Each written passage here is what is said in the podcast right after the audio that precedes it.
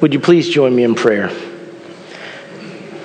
Dear Heavenly Father, it's almost impossible to comprehend the gravity of what we just sang.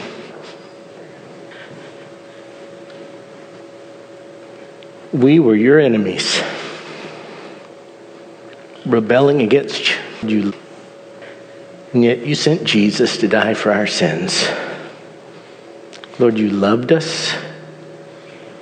And while we were yet enemies, Christ died for us. Lord, we can only say thank you. It's so overwhelming to think that we can be in your presence, that we do one day have a seat at your table. That even now Jesus is preparing a place for us in heaven. Lord, we do thank you.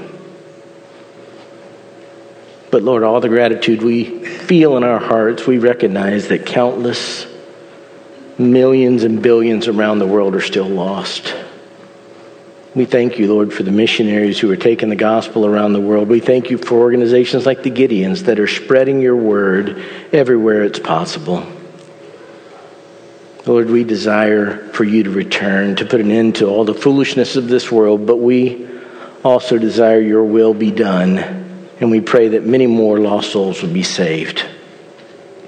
And Lord, for those of us who do know you as Lord and Savior, I pray that you would impress upon our hearts the great privilege and responsibility we have to be your witnesses.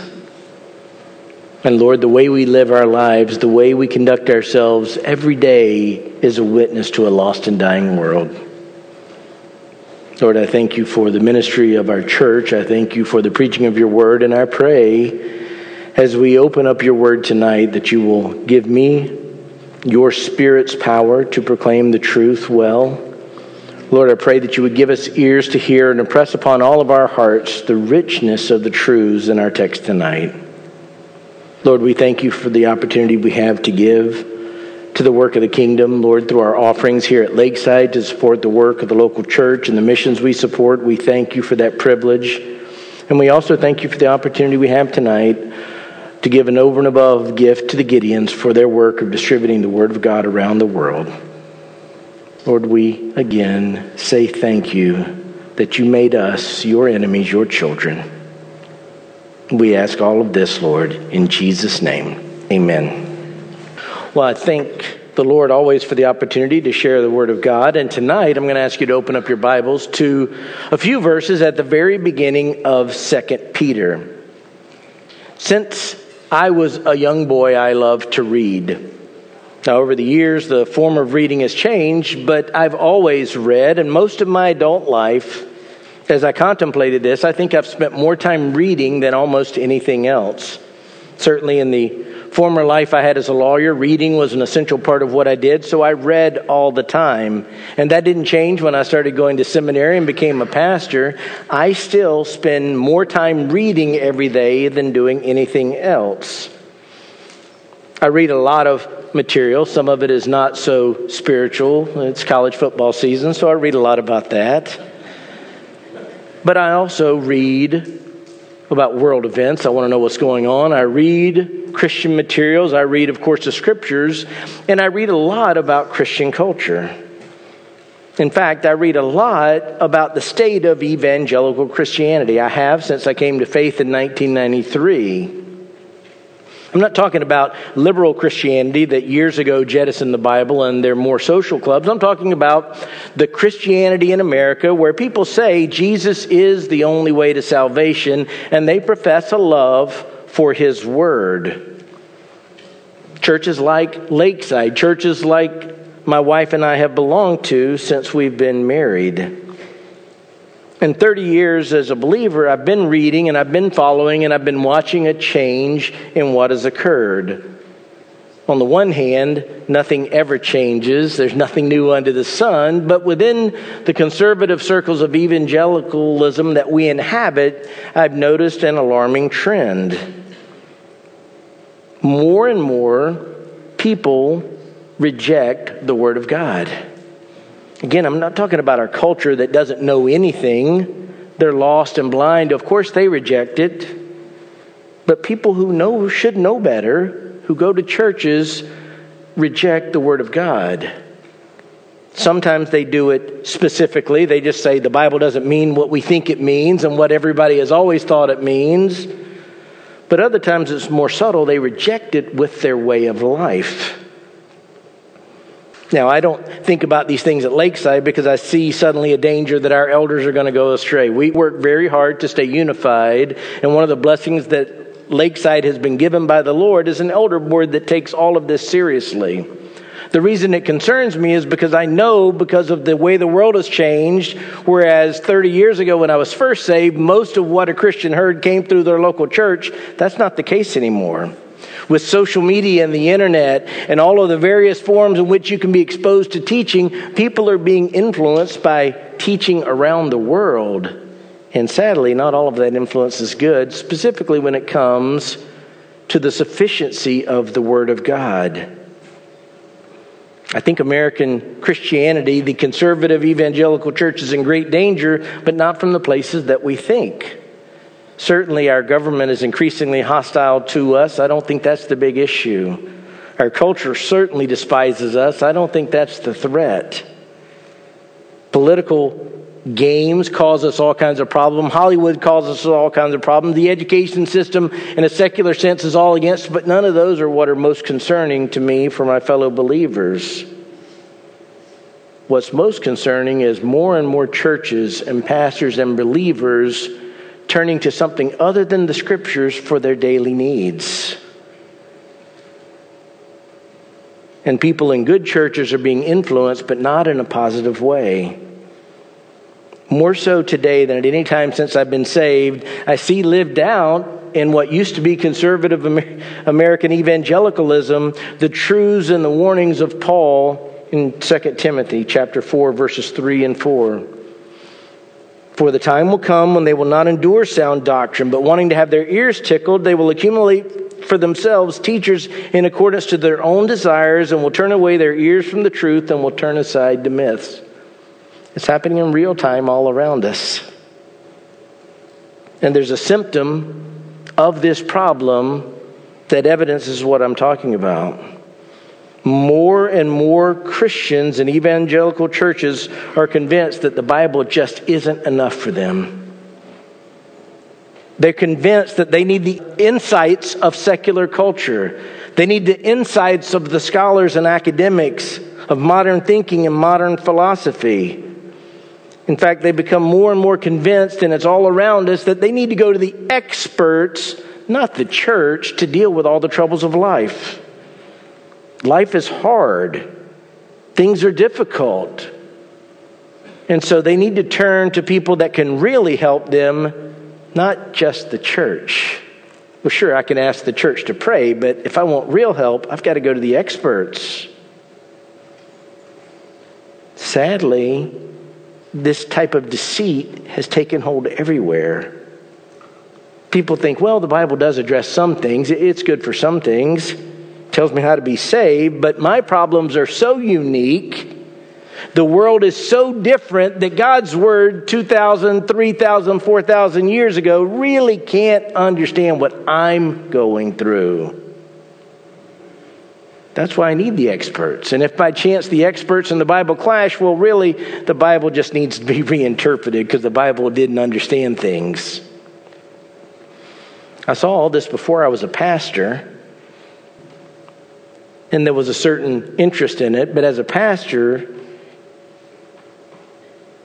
it takes on a different dimension because this is dangerous. It's dangerous for the health of the church, it's dangerous for the health of my brothers and sisters in Christ, and it's completely unnecessary because as I will show you tonight from the scriptures, if you truly know Jesus Christ and your Lord and Savior, and you have a copy of the scriptures and you have the Holy Spirit indwelling you in you, you have everything you need.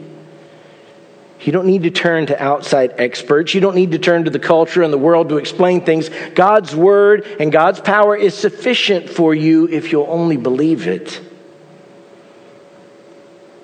A year or so ago when I was looking for a new book to study and teach through, I turned to Second Peter because Peter was addressing a lot of the issues of our day. False teachers were coming into the church and leading people astray, teaching them different doctrines contrary to Scripture, and that type of thing is happening in real time all around us in churches all over our country.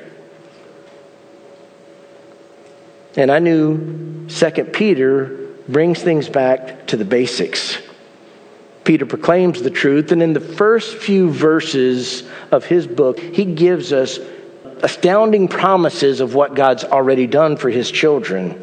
In fact, these opening verses, even though they're very short, we could spend weeks studying because of the depth that's there, but even in the short time we have tonight, we're going to see proof that God has given us all that we need. So while my outline is not catchy, it will guide our study. It's really tonight in this scripture, we're going to see three proofs that God has given us all we need to live life in this fallen world. So follow along with me in your own Bibles as I read the first four verses of 2 Peter, and then we'll dive into our study. Verse 1 Simon Peter, a bondservant and apostle of Jesus Christ, to those who have received a faith of the same kind as ours, by the righteousness of our God and Savior Jesus Christ. Grace and peace be multiplied to you in the knowledge of God and of Jesus our Lord, seeing that his divine power has granted to us everything pertaining to life and godliness through the true knowledge of him who called us by his own glory and excellence for by these he has granted to us his precious and magnificent promises, so that by them you may become partakers of the divine nature, having escaped the corruption that is in the world by lust. Again, in these few verses, we're going to see three proofs that God has given us as his children all that we need to live our lives to his glory. And the first proof is this God has given us faith to believe. God has given us faith to believe. Now, because this is an introduction, it's going to take a verse or a section to get to my ultimate point. But as we begin this, we see Peter identifying himself as the author of the book Simon Peter, a bondservant and apostle of Jesus Christ. For time's sake, I'm just going to summarize things. I encourage you to be a Berean and look in the scriptures to see if these things are so, but I'm just going to summarize things without giving you all the references that I had in my original study notes. But in the early church, Peter was perhaps the most well known apostle. He was one of Jesus' closest confidants on the earth. All 12 of the early disciples were significant. They had a crucial role in Jesus' life and ministry. But among the twelve, Peter was part of the inner circle. And after the day of Pentecost, when he preached, he perhaps had one of the most prominent roles. So when he says Simon Peter, a bondservant and apostle of Jesus Christ, he's making it clear this isn't just a letter from some guy named Peter. This is the Peter. This is the disciple that was with Jesus. It's interesting if you read in Scripture, everywhere where there's a list of the 12, Peter's name comes first. He had a natural prominence, and yet he was a regular man. He didn't have any specific learning. He was a fisherman. He worked hard, blue collar work. And before the day of Pentecost, after things were gone and he was wondering about Jesus having died, at one point he went back to fishing. That's what he knew. But in his life, without his learning, he was still proud and arrogant. He argued with the other apostles about who was the greatest. And I say he's arrogant because he's the one, when Jesus said, You're all going to leave me, he said, Lord, if they all fall away, I'm here for you. I've got your back. And we understand what happened. He failed spectacularly. In a humiliating sense, he turned his back on Jesus just as Jesus told him he would. And yet, Jesus restored Peter, and Jesus gave Peter the charge to feed my sheep, to care for my sheep, and Peter was transformed. He became an even greater man, and he had humility, but he also had the power of God supporting him. So, this famous Peter begins his letter by just identifying himself, and he identifies himself in two ways with humility and authority. He says, I'm a bondservant. That's just the word for slave. And it's his way of saying, Look, I'm here to do the bidding of my master, who is Jesus. This isn't Peter giving his opinion on what should be. He's speaking as the servant of Jesus Christ. But he's not just the slave of Jesus Christ, he's also the messenger of Jesus Christ. He's a sent one, he's an apostle. The apostles had a unique role in the early church. They were the eyewitnesses of Jesus, and they were the authoritative teaching at that time. So Peter is making it clear I'm the servant of Christ, but I'm also speaking with authority as an apostle. And here's what he had to say He says, To those who have received a faith of the same kind as ours, by the righteousness of our God and Savior, Jesus Christ.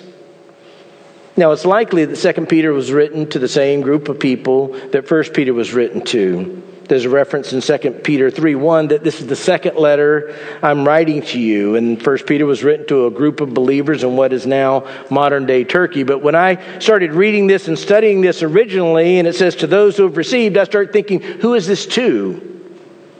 And I wasn't thinking about what it's actually saying, which is far more significant. Geography isn't the point of Peter's words, it's the work of God. He says, To those who have received a faith of the same kind as ours. Again, I first read it saying, well, this describes all believers, and it does, and yet the reality is the meaning is about God and what He did. By saying those who have received, He's making it clear these people were given something. We were given something. This isn't because of anything we did. This is because God sovereignly chose to give us faith. We received what He gave us. A faith is the same kind as ours. In all likelihood, the primary emphasis is Peter saying, Look, we're apostles, and apostles were prominent. But he's saying, Your faith is just like our faith. We all have the same thing. So here's the point God gives the gift of faith to his children. These aren't just throwaway words, they're a proclamation of the majesty of the Lord in graciously giving salvation to sinners. There's a lot in this section. And God certainly uses a process to bring people to himself. Romans 10 17. So faith comes from hearing, and hearing by the word of Christ, which is why the word of God is so essential to everything. But we didn't respond to the word of God because we're smarter than other people. Certainly was what I thought when I was first saved. As I figured it out. It's not because of us, it's because of what God is doing in us. God is at work. God took the initiative, 1 John 4:10, and this is love, not that we loved God, but that he loved us and sent his son to be the propitiation for our sins. And God did that work in our heart to draw us to himself. No one can come to me, John 6:44. No one can come to me unless the Father who sent me draws him. And I will raise him up on the last day. Paul summed up I think, very well what Peter is saying in just these first few words that we've received a faith. Paul said this in Ephesians 2 8 and 9 For by grace you have been saved through faith, and that not of yourselves, it is the gift of God, not as a result of works, so that no one may boast. This is what Pastor Steve has been preaching on the sovereignty of God and salvation. Peter is proclaiming very clearly it wasn't us. He's not writing to those who figured it out. He's writing to those that God graciously gave the gift of faith to. And again, it's a faith that's the same for every believer, be it an apostle of God or the lowliest saint. The apostles were those who were speaking out scripture. Their teaching was authoritative. And Peter is saying, Look, what God gave us is what God gave you. We have equal status. We all receive the same faith. The salvation we have, you have. The security in Christ we have, you have. The hope of heaven that we have, you have. At the cross, all believers are equal. Equally loved by God, equally forgiven by God, equally provided for by God. The promises that Peter's talking about are for every believer. The work of Jesus was applied to all of us equally if we truly have been given the gift of faith. And this gift is applied to us in a very specific way. Peter says, To those who have received a faith as ours by the righteousness of our God and Savior, Jesus Christ. Peter's grounding everything that follows, including the sufficiency that we'll talk about tonight, and the reality of God's working to save us. We receive faith, it was a gift of God, and it involves, when we receive that faith, an important but often neglected theological principle. When we were given the gift of faith, we were given the righteousness of Jesus Christ. Righteousness refers to God's justice, God's correct and proper evaluation of right and wrong and sin. And something miraculous is involved in this text.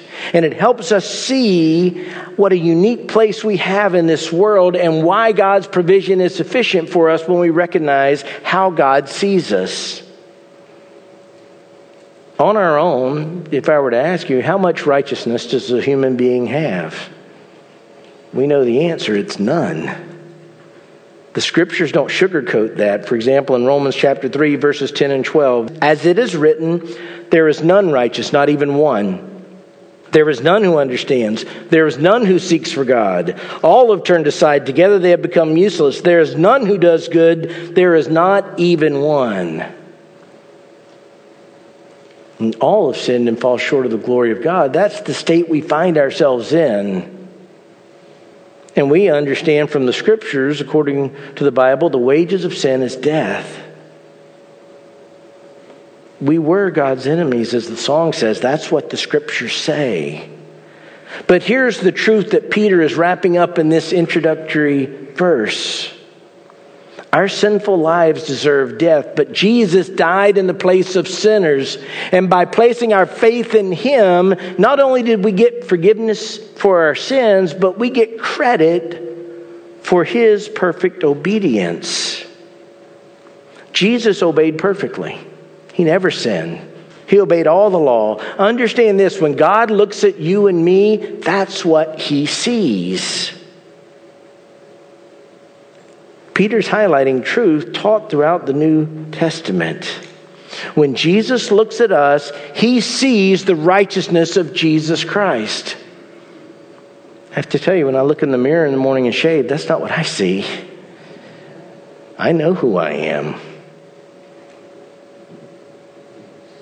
I'm redeemed by the Lord, but I know my struggle. But when God looks at me, He doesn't see the struggle, He sees Jesus.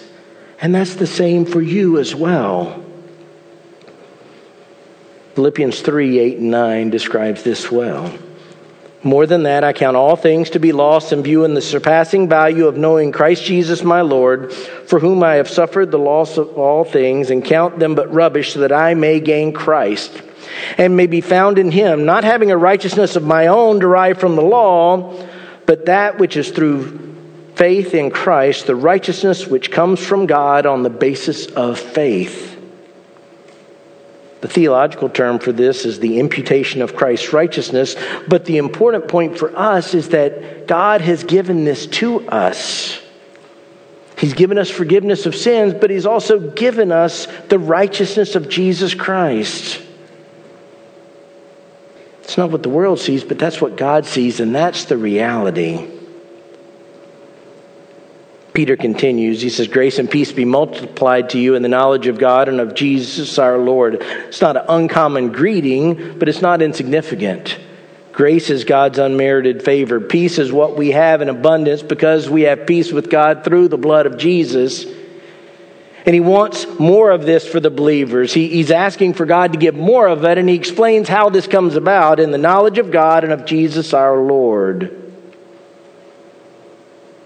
That's what he knows we need, and we don't get that from the experts.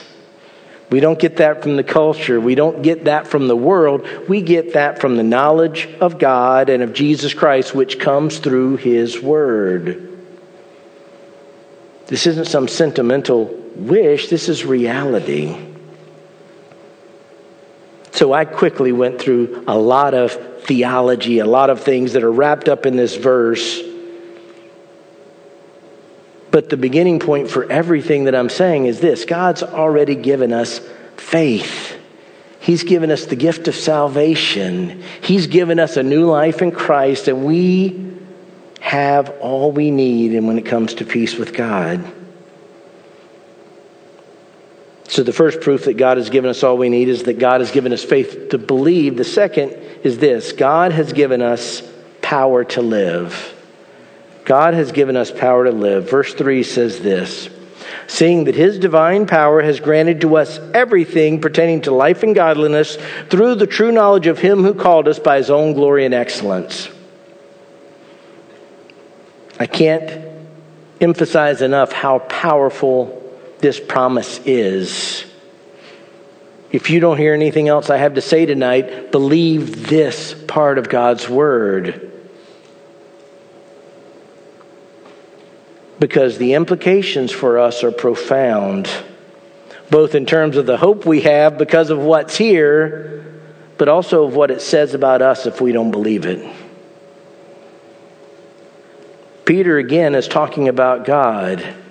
This is God working. This isn't us figuring it out. This is what God is freely giving to us said, seeing that his divine power has granted to us. In other words, God uses all the power at his disposal to accomplish this for every single one of his children, and that's every one of you that are here. We have access to more grace and more peace and more knowledge about God than we could ever imagine because God, through his power, has granted it to us. The power of God is in our lives whether we think it or not. You understand, you have the Spirit of God, the Holy Spirit of God indwelling you. And the scriptures make it clear God uses His power so that you can live the life He calls you to live. That's why Paul could say in Ephesians 3:20, "Now to him who is able to do far more abundantly beyond all that we ask or think according to the power that works within us." Philippians 2:13, "For it is God who is at work in you both to will and to work for his good pleasure." And when we see what's been given to us, we can't ever underestimate the gift of God. He says, "Seeing that his divine power has granted to us everything pertaining to life and godliness. Now, let me work backwards. Nothing in your life is apart from life and godliness. That covers everything. Every aspect of your waking life is dealing with life and godliness. And Peter is telling us, the Word of God is telling us that God, through His divine power, the power of God Himself, has already given you everything you need everything pertaining to life and godliness. It's emphatic, it's comprehensive, and it's true. The failure to believe that, I think, is the key source of what I was talking about in the introduction.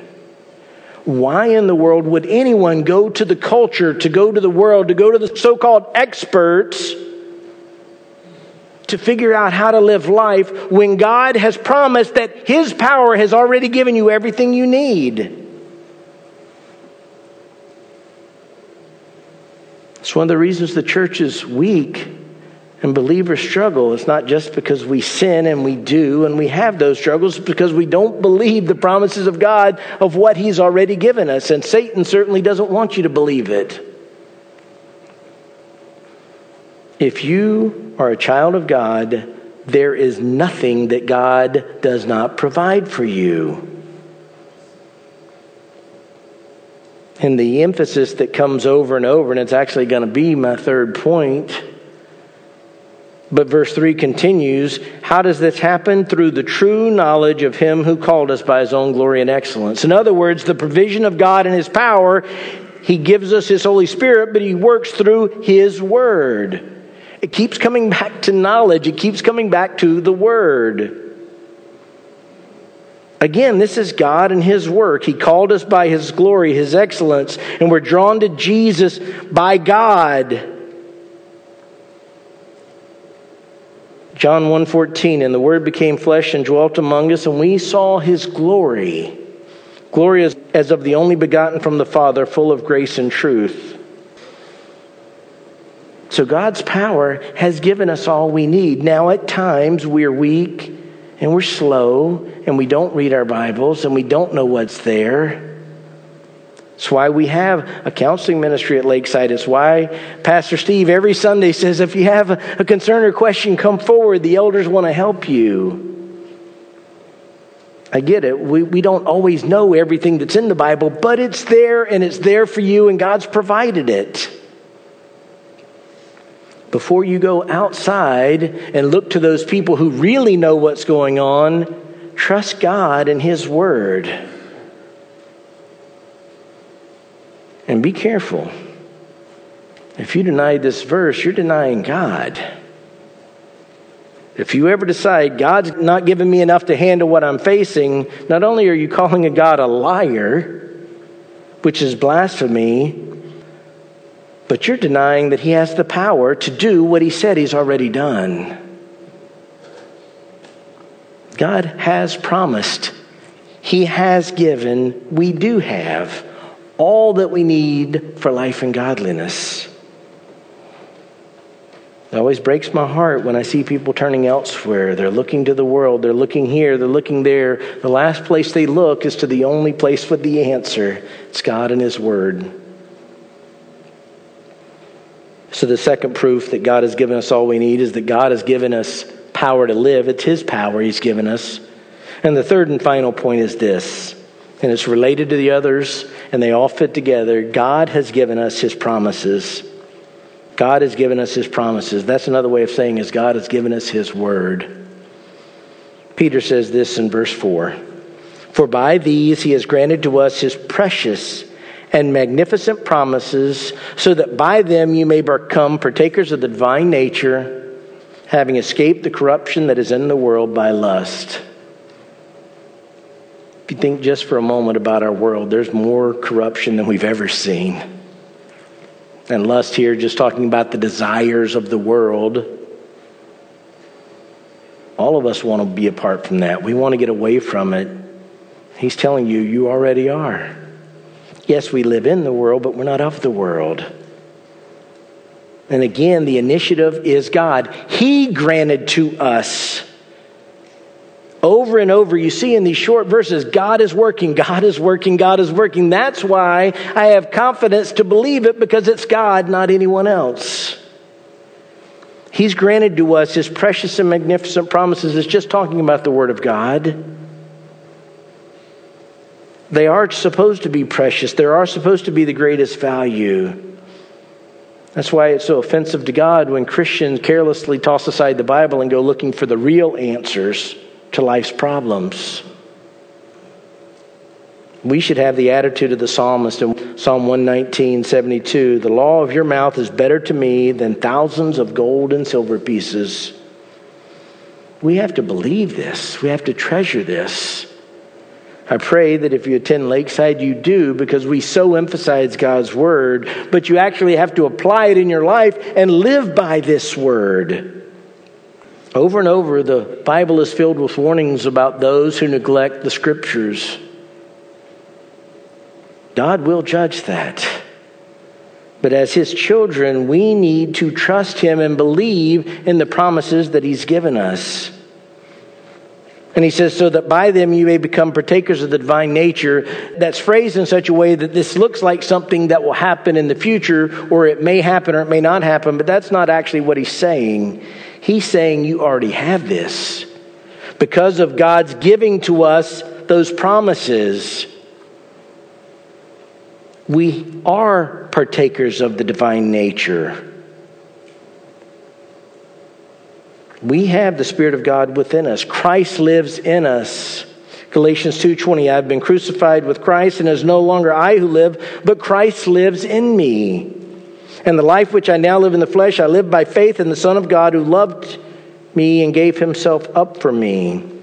Romans 8, 9, and 10. However, you are not in the flesh, but in the Spirit, if indeed the Spirit of God dwells in you. But if anyone does not have the Spirit of Christ, he does not belong to him. If Christ is in you, though the body is dead because of sin, yet the Spirit is alive because of righteousness.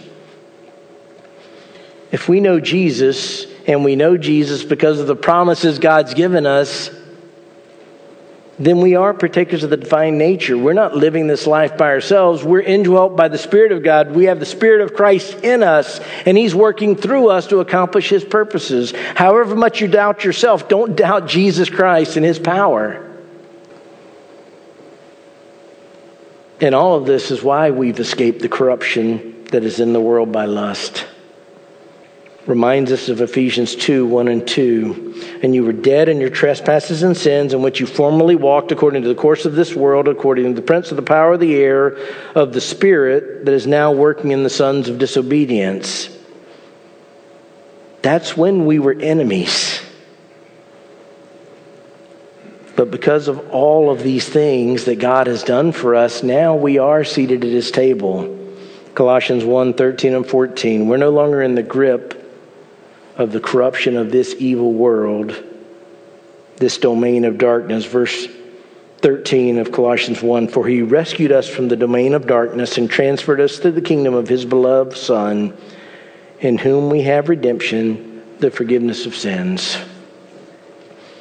So let me encourage you. I don't know specifically your struggles.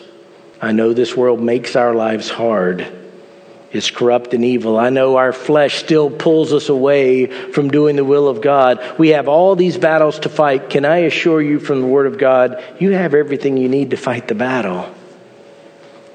You already have everything you need for life and godliness, and it's not found somewhere else. It's found in God and His Word. God's promises are precious. He'll never leave you nor forsake you. He will complete the work He started in you. He works all things together for your good. Nothing can separate you from His love. He's gone to prepare a place in heaven for you, and one day you'll be there with Him. All of these promises and countless more, these precious and magnificent promises have been given to us by God. Let me encourage you. Times are difficult. This world takes its toll. Life takes its toll. Sin takes its toll. The weaknesses of our, of our bodies takes their toll. But understand this, your hope is not found anywhere in the world. You've already been given by God all you need. You can do this.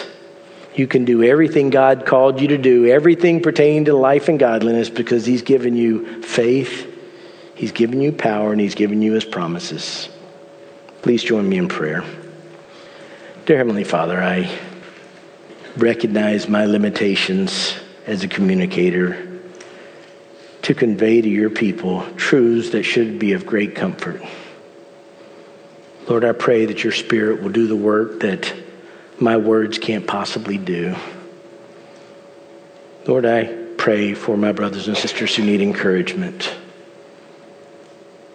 Lord, I know many believers who struggle, and they're not looking to other things for answers because they want to be rebellious. Lord, they're just confused and they're hurt and they don't know where to turn. I pray tonight that you'll remind them that they can turn to you, that you've provided for them and I pray that you'll remind them to turn to your word.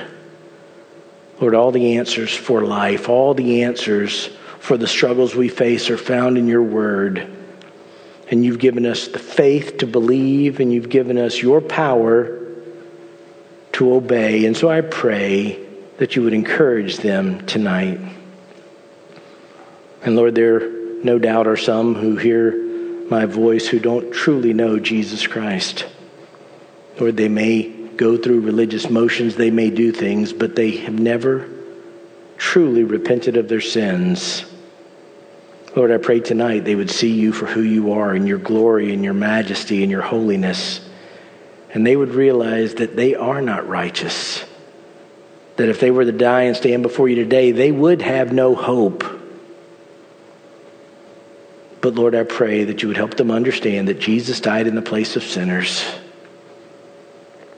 And that if they'll place their faith in him, they can have eternal life. Lord, we love you. Help us live our lives in a way that brings you glory. We ask all these things in the name of our Savior. We say thank you, Lord. In Jesus' name, amen.